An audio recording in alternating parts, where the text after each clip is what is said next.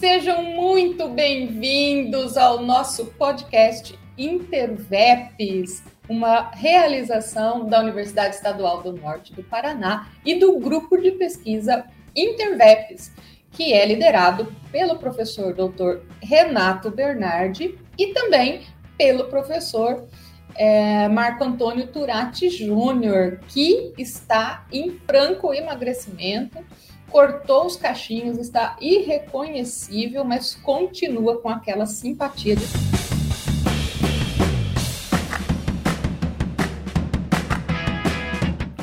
É, hoje eu trago para vocês a monitora de um grupo de pesquisa que falou sobre ensino jurídico e possibilidades para o futuro, a nossa querida e amada pesquisadora Sandra Dalbegão. Seja muito bem-vinda, Sandra. Oi, Lu, bom dia, muito obrigada, obrigada pelo convite. Agradeço também ao professor Renato Bernardi, professor Turatti, pessoal do InterVEPS. E vamos lá, estou aqui para te falar. Sandra, eu amei a, a nossa, as nossas... Inter... Sempre gostei muito das nossas interações. Amei a sua apresentação, né, com o grupo de pesquisa, porque vocês fizeram um apanhado muito interessante, histórico, e eu gosto muito quando as pesquisas são contextualizadas, né? Mas eu queria que você trouxesse aqui para o nosso ouvinte, né, é, seus comentários, assim, uma breve contextualização histórica de tudo aquilo que você encontrou na sua pesquisa, como é, é, o desenvolvimento, né, como se deu, como, como aconteceu o desenvolvimento do ensino jurídico no Brasil. Certo. Bom, Elô, para falar de futuro, a gente tem que lembrar do passado, né? Porque para não incorrer nos mesmos erros, a gente precisa ver tudo o que aconteceu no passado.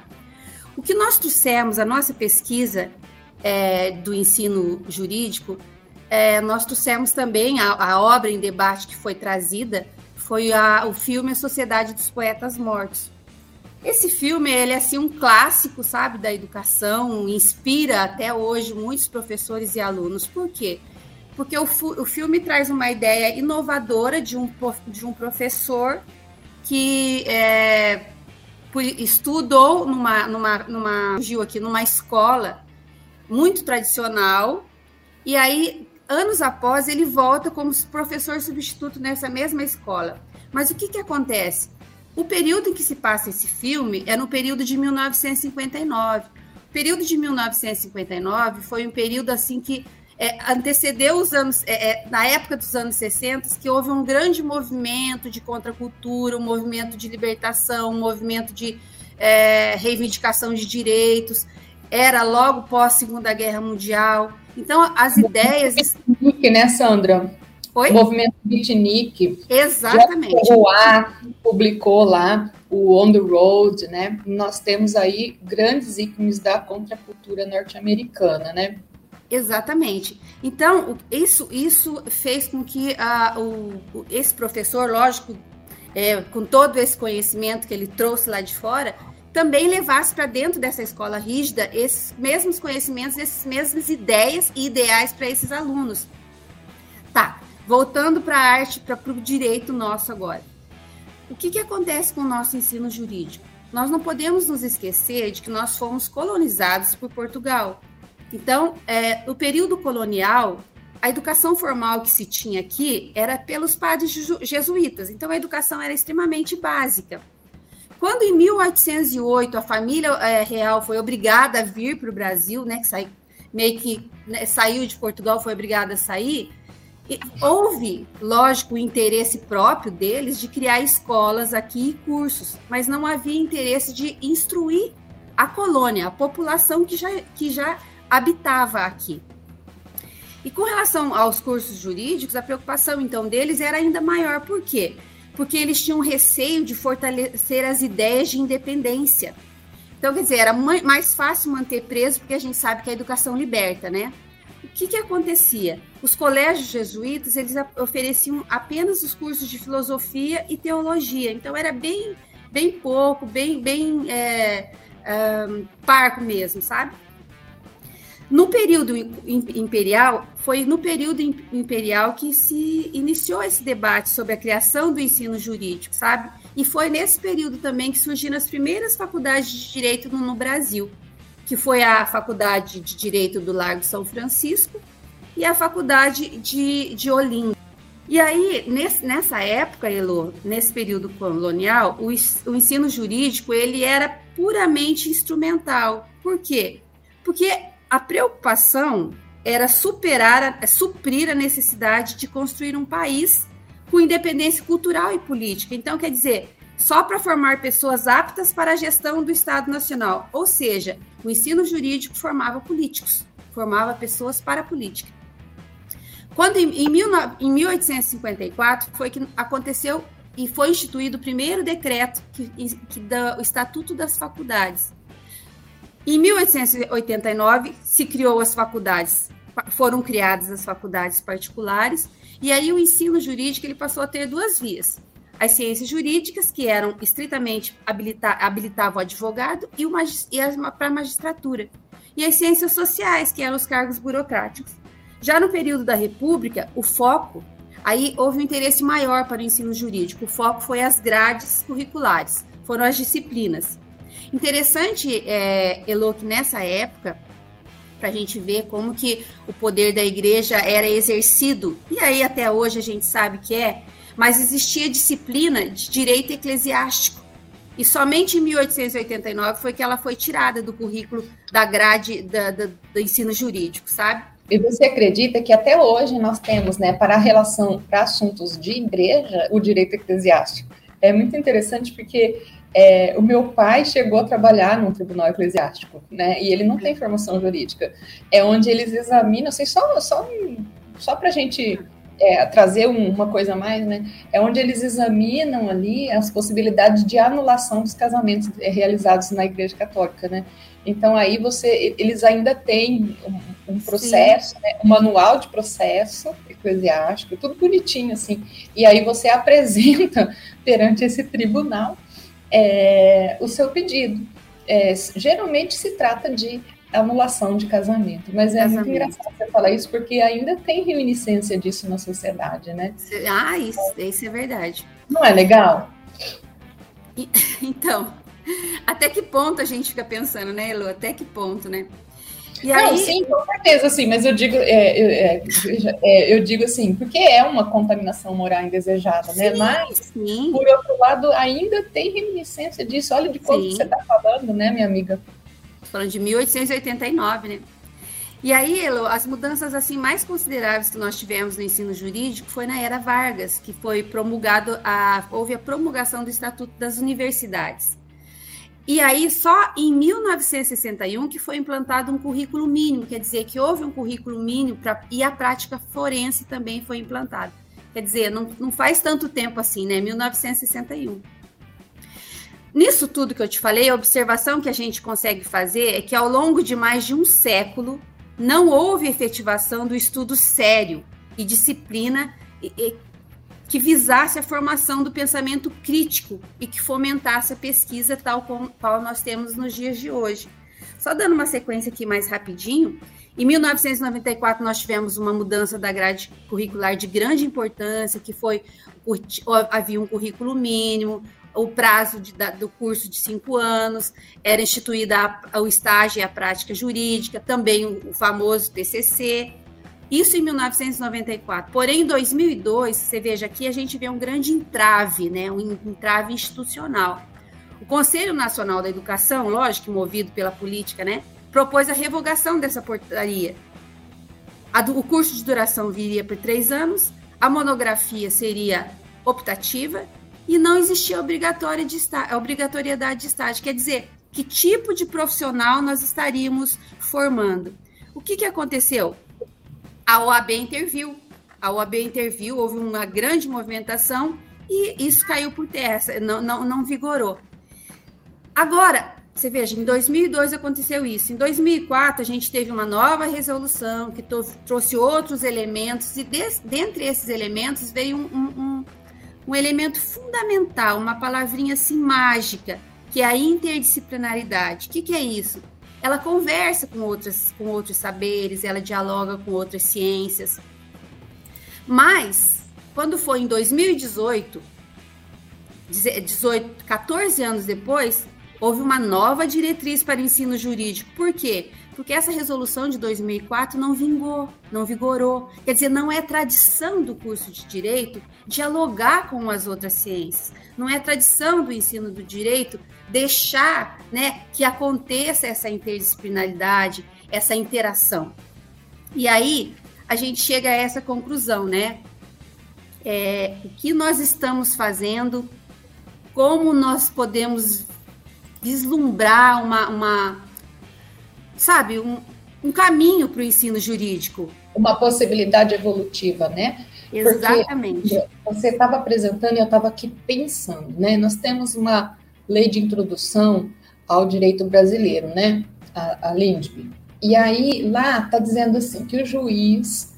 É, ao proferir as decisões, né, ele vai ter sempre em mente a função social da norma. Então, quando a gente aprende isso no primeiro ano da universidade, é, ninguém diz para gente é, qual é a aplicação prática de, da LINDB, né?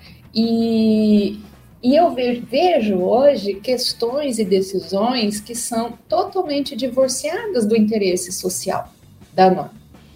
É, eu vejo é, muitas, muita preocupação em, ater, em se ater a ferro e fogo ao texto da lei, né? Quase que um retorno ao positivismo, e não vejo a capacidade crítica é, de, de se verificar a função social de determinadas decisões judiciais, e eu acho que com relação também a essa evolução que você apresentou aqui para a gente, é, os, como o direito, né, ele se ocupou muito tardiamente de estabelecer procedimentos processuais, né, de estabelecer normas para regulação da prática processual, eu vejo hoje um, um judiciário perdido em procedimentos, né, eu vejo uma advocacia perdida nos rituais e nos procedimentos, e o judiciário a, a, assim, abarrotado de judicialização. Né, nós temos poucos instrumentos práticos de solução de conflito e nós temos um imenso grau de judicialização. Na minha área, que é direito previdenciário, a coisa está tão complexa, tão complexa, mas tão complexa, que, que poucas pessoas, poucos advogados estão capacitados para atuar, e poucos também têm consciência dos efeitos, né, disso, na vida das pessoas, porque é o futuro delas todinho que está comprometido, né? E pouca gente pensa nisso, né, Sandra? Sim. Mas é, é interessante que a sua pesquisa trouxe para a gente essa, essa, é, é, esse apanhado, né? Esse apanhado histórico que faz a gente refletir como é que a gente chegou nesse nível de confusão, de judicialização e de insegurança jurídica que nós estamos hoje, né? Exatamente. É, mas, é, continuando aqui, amiga, e passando, você vê, assim, passando adiante, você vê alguma possibilidade de mudança, assim, para o futuro? O que que a sua pesquisa apontou? O que que você gostaria de, de trazer aqui para os nossos ouvintes? Olha, Lô, existem muitas, muitos estudos, muitos pesquisadores que, que, que já estão assim, trabalhando nesse sentido. Porque existe. Uh, a gente sabe que a mudança ela só acontece por meio do caos, né? Você está num momento de caos, uh, você não tem outro caminho senão ir pela mudança. Nós temos um, uma grande. Eu, eu gosto muito do Edgar Morin. Ele tem uma frase assim que me toca muito e que eu acho que vale para todas as áreas da nossa vida. O que que acontece, o que que acontece hoje? A nossa ciência jurídica, o nosso ensino jurídico, ele é, ele é centrado na cultura do litígio. A gente sai para julgar, a gente sai para condenar. Quer dizer, não é só o juiz que condena, não é só o juiz que julga. A gente sai advogado, a gente sai estudante de direito querendo processar todo mundo. Pouco sai querendo defender, né? Então, a gente, o que nós precisamos é dessa mudança de paradigma. A gente precisa, é, e aí, aí agora eu trago a frase do o pensamento do Morin. Ele diz assim que o novo, ele assusta. O novo assusta.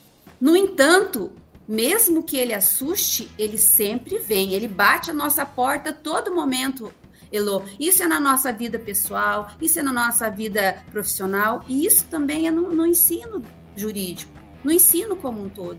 E a gente precisa aceitar esse novo e se adaptar às mudanças para que esse novo aconteça.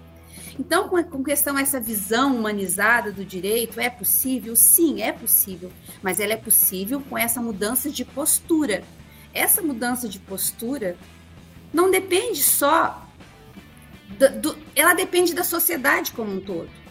Com relação ao ensino jurídico, ela não depende só do, do aluno que está se formando, ela depende dos professores. Os professores, eles contribuem praticamente, olha, oitenta por cento para que essa mudança aconteça, porque se um professor não tem essa visão diferenciada, o aluno não vai ter, Elô, o aluno não vai ter.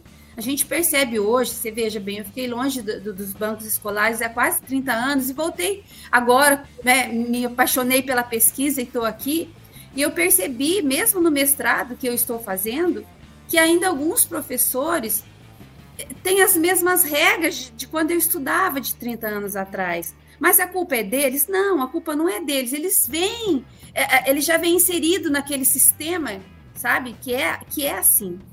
Então, essa visão humanizada, ela passa hoje pelas diretrizes curriculares nacionais do curso de graduação em Direito, que é a resolução número cinco, dois mil e dezoito. E, e interessante que ela tem um artigo quarto, inciso sexto, que fala que ela estabelece as comple- as competências de des- desenvolver a cultura do diálogo, veja bem, e o uso dos meios consensuais de solução de conflito, que foi o que você falou. E aí a gente tem essa resistência, o curso tem essa resistência com relação a essa solução de conflitos. Por quê? Porque a gente estaria fugindo dessa cultura do litígio, a gente estaria passando por uma cultura de paz. E aí você pode, poderia me perguntar o que fazer para isso? O que a gente poderia fazer para que o direito ficasse mais, mais gostoso, né? Que a gente conseguisse olhar por um, por um lado que não fosse só esse, esse olho por olho, dente por dente. Nós tivemos na semana passada, na nossa universidade, ali na U E M P, um evento que foi o sexto ano, que quando começou ninguém dava nada por ele, que foi o DirSim. O que, que o DirSim faz? O DirSim traz o, a arte e o direito, ela faz esse link, ela, os dois conversam. Você pode falar de um filme, como nós estamos falando aqui do filme A Sociedade dos Poetas Mortos, falar do direito. Se quer coisa mais gostosa do que você fazer alguma coisa com prazer, Elô, que é isso? É, e teve rap, e teve tatuagem, né? E teve tanta coisa linda que a gente viu acontecer ali, né? E a gente percebe que a academia mais e mais está se rendendo a esse fator. Por quê? Nós temos, por exemplo, o COMPED, que é um evento nacional, internacional, de grande porte. E ali ele tem um, um, um, um lado é, que você vai só para o direito e arte. Então, sabe, já, já, as pessoas, a academia já está manifestando nesse sentido. Além de, de fazer esse link com o direito e arte, que nós poderíamos tornar o direito, o ensino jurídico mais humanizado? É, você pensa, por exemplo, se algum professor de penal, nós estamos aqui, eu estou falando de Santo Antônio da Platina, nós temos aqui em Santo Antônio da Platina um presídio que hoje abriga mais ou menos oitenta e oito mulheres, é um presídio feminino. E se esse profissional, professor de penal trouxesse esses alunos para visitar um presídio? Para ver um presídio, porque hoje nós temos estudantes que são máquinas de concurso. Um estudante termina o curso de direito e ele já vai para fazer o concurso. E o que, que acontece? Ele não tem essa vivência da vida real, ele não tem essa vivência de ir num presídio, ver o que acontece lá dentro. Aí o que, que ele vai aplicar? Ele vai aplicar a norma, ele vai ser dogmático, dogmático como sempre foi a ciência jurídica. É, é, e, é o que a, e aí ele vai formar um juiz, um promotor dogmático, né, insensível e incapaz de, de verificar ali o contexto, né, em que ele está inserido. Como, por exemplo, a gente tem visto tanto é, a questão da, da falta de estrutura das penitenciárias, né? E como é muito difícil encontrar um juiz que tenha, de fato, é, capacidade e vontade de enfrentar essa questão, né? E muitos, assim, é, que, que, que levantam essa bandeira hoje, infelizmente, têm sofrido perseguição. Então, assim, é, uma, da, uma das maneiras, assim, que eu visualizei muito isso foi quando houve a campanha da dignidade menstrual nas penitenciárias, né? Um item básico de higiene que as nossas encarceradas, né, não têm acesso. Então, quando você explica, né, para um estudante de direito que as encarceradas, o, às vezes, utilizam até de miolo de pão, né, de trapos, assim, para fazer os seus absorventes e tudo, ele começa a compreender, né, que o Estado vem tratando essas pessoas que estão ali para cumprir pena de uma maneira degradante. E quando ela sai dali, ela vai sair... É, Que, internalizando, né, a forma como o Estado as trata, né? Então ela vai, não vai sair recuperada, muito pelo contrário, ela vai sair com mais ódio, né? Então, enfim, nós temos assim a necessidade muito grande de compreender, né, o que que levou, né? Qual é a história dessa pessoa? Então essa visão é, cosmológica do ser humano dentro do direito, que o professor Edgar Morin fala muito nesse, nesse livro que você indicou, né? É, o que é esse sujeito, no que, ele, no que nós nos aproximamos e no que nós divergimos, né? Como, como tratar essa dualidade? Somos todos seres humanos, porém cada um com sua particularidade, com suas preferências, com suas orientações sexuais, com sua história de vida, no seu contexto socioeconômico. Então, é muito importante que a pesquisa jurídica, né, o ensino jurídico se aproprie desses conhecimentos, né, e que dê mais importância também para os aspectos sociológicos, né, e para os aspectos históricos, que acho muito deficiente, filosóficos, muito deficiente na formação jurídica no Brasil, e na formação do, falava também com a professora Silmara, e na formação básica e fundamental É, das pessoas de uma maneira geral, né? Não só daquelas que optam pelas Sim. carreiras jurídicas, mas assim, como é aquele problema de base vem desembocar aqui, né, Sandra? Sim, e aí, Elo, o que, que, que a gente poderia, né? O que, que isso faria para os alunos? Por exemplo, uma situação, uma, uma, um gesto tão simples desse, de deslocar um aluno para uma penitenciária, um presídio que fosse, ia proporcionar reflexões sobre a vida, né? Formação ética, humanizada. Então, existe, Elo, uma, existe algo além do mercado de trabalho. Porque hoje que se forma são é, é, pessoas para o mercado de trabalho, mas existe a pessoa humana que importa muito mais do que o mercado de trabalho. Então, você, talvez você, daí você poderia dizer para mim, Sandra, então qual seria essa proposta? E eu volto de novo a falar sobre a interdisciplinaridade.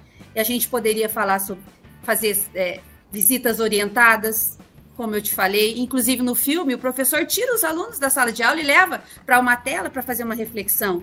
Aulas, aulas dialogadas, expositivas, né? A questão do direito e arte, audiências simuladas, né? Que a gente não vê acontecer. Então, assim, é, existe N maneiras de podermos é, fazer com que essa humanização aconteça. O que não existe, talvez, ou se existe, é barrada pela instituição, é a vontade. Esse, essa é a minha, é a conclusão a que nós chegamos, sabe?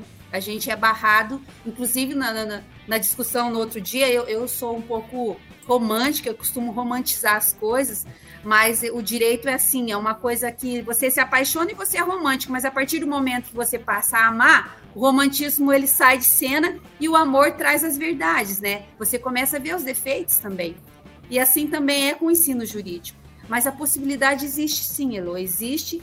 E eu acho que... É, acho não. Eu tenho certeza que uh, a gente pode fazer isso através, por meio de uma palavra muito simples, chamada empatia.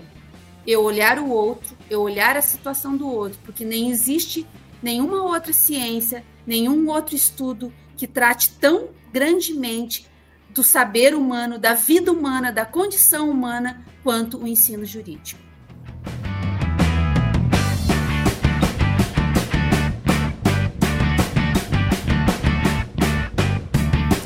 É, eu, eu, eu acho importante você trazer isso, né? O exercício da alteridade, né? É importante, porque isso humaniza o outro, né?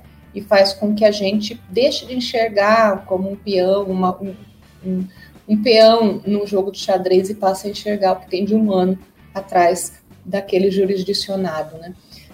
Mas, Sandra, é, eu acho que você deixou de maneira muito clara para a gente como o Estado, né, interfere e, e tem o poder de modificar a vida das pessoas, né?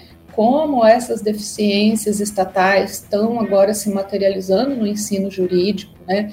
É, eu me lembro de, de trazer para vocês, a, a, na, no dia da sua apresentação, eu me lembro de uma intervenção que eu fiz dizendo o seguinte, que eu vejo possibilidade dessa alteração no ensino público, mas eu não vejo no ensino privado jurídico, né? Porque o que a gente vê, na verdade, são é, grandes grupos econômicos que adquiriram as, a, a, as universidades, então praticamente que as universidades estão ali na mão de, de três ou quatro grupos econômicos, né?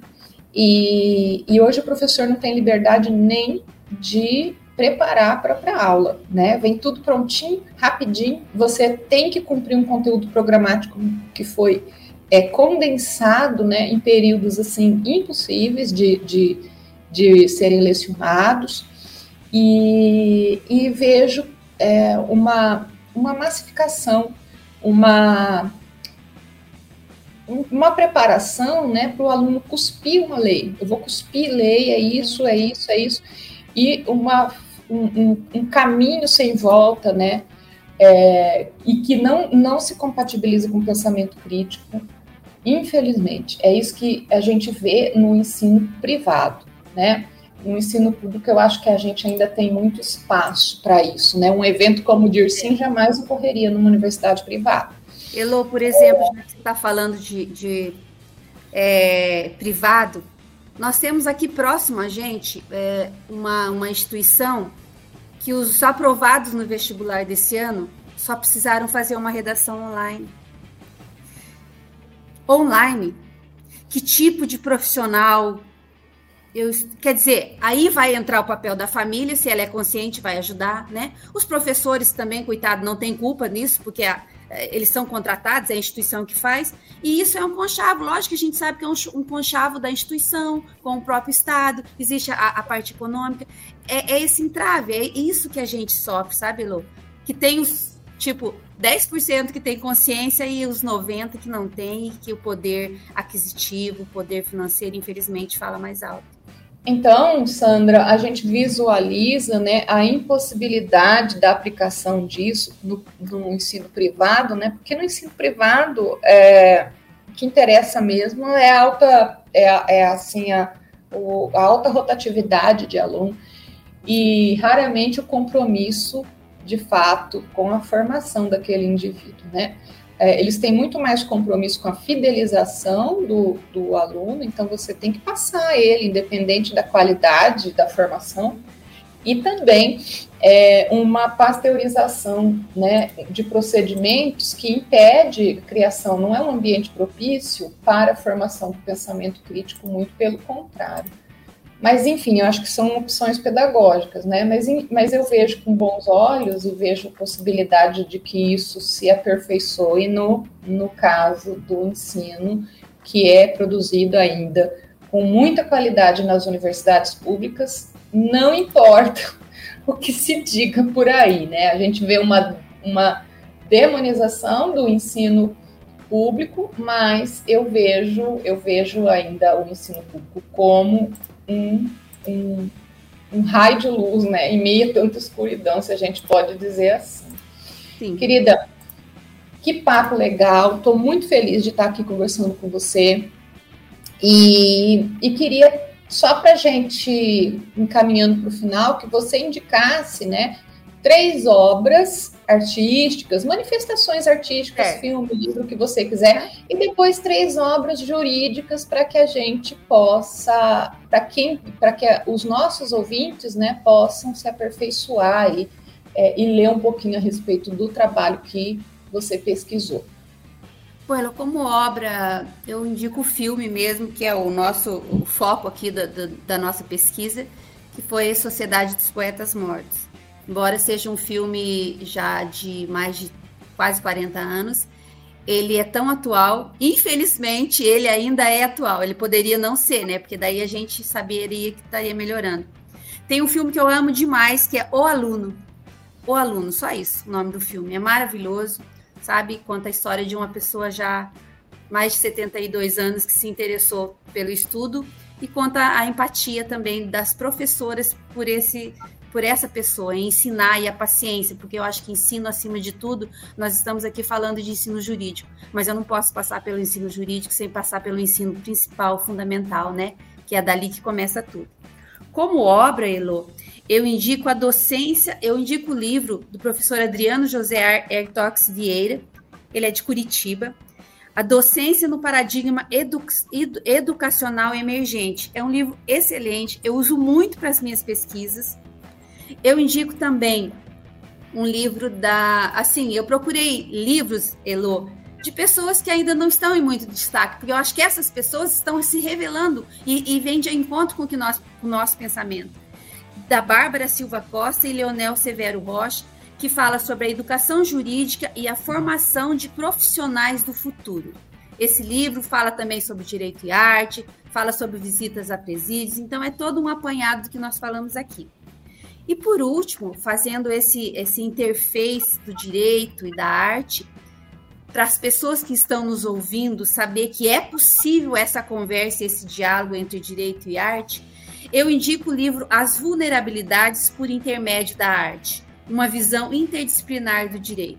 Esse livro é uma obra coletiva dos alunos da U E M P, da nossa casa, que saíram por... É, nasceram da ideia dessa disciplina, que foi a primeira no mestrado, e essa turma, assim, é pioneira nessa disciplina interdisciplinar no mestrado da U E M P.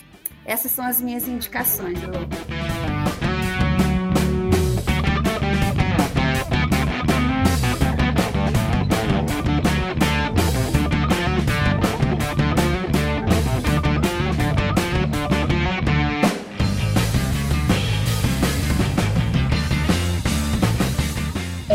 Sandra, é, eu, eu amei a nossa conversa, é sempre um prazer falar contigo.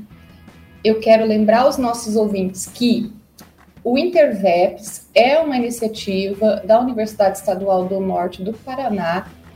É, ele também é uma iniciativa do nosso grupo de pesquisa InterVEPS. Nós nos reunimos com alguma regularidade mensal, às vezes quinzenal, mas as nossas agendas podem ser vistas nas nossas redes sociais. Então, se você quiser conhecer o nosso trabalho, nós estamos no Instagram, nossas, nossas reuniões estão no YouTube e também estamos no Facebook. Não perca, por favor, as nossas reuniões. E se você se interessou, se você quer fazer parte, se você se interessou pelas pesquisas jurídicas, os nossos encontros são feitos no meio virtual, portanto, muito democrático. Então, qualquer pessoa de qualquer lugar do Brasil pode ingressar no InterVEPS, né, e trazer a sua contribuição para a pesquisa é, universitária e de pós-graduação. Temos aqui a liderança do professor Renato Bernardi, a vice-liderança do Marco Antônio Turatti Júnior, que também assina o roteiro original. Eu, Heloísa Pancotti, sou a sua apresentadora desse podcast e convido vocês, né, a ativar as notificações para ficar por dentro de tudo que é produzido pelo InterVEPS. Sandra, agradeço imensamente o seu tempo, a sua disponibilidade, a participação nesse programa. Deixo para você o meu abraço e a minha admiração. É, ouvintes queridos, ainda estamos em uma pandemia, não esqueçam de se vacinar, é, vacinas salvam vidas, cuidem-se, cuidem das pessoas vulneráveis e até o nosso próximo encontro. Tchau! Tchau, obrigada, um abraço.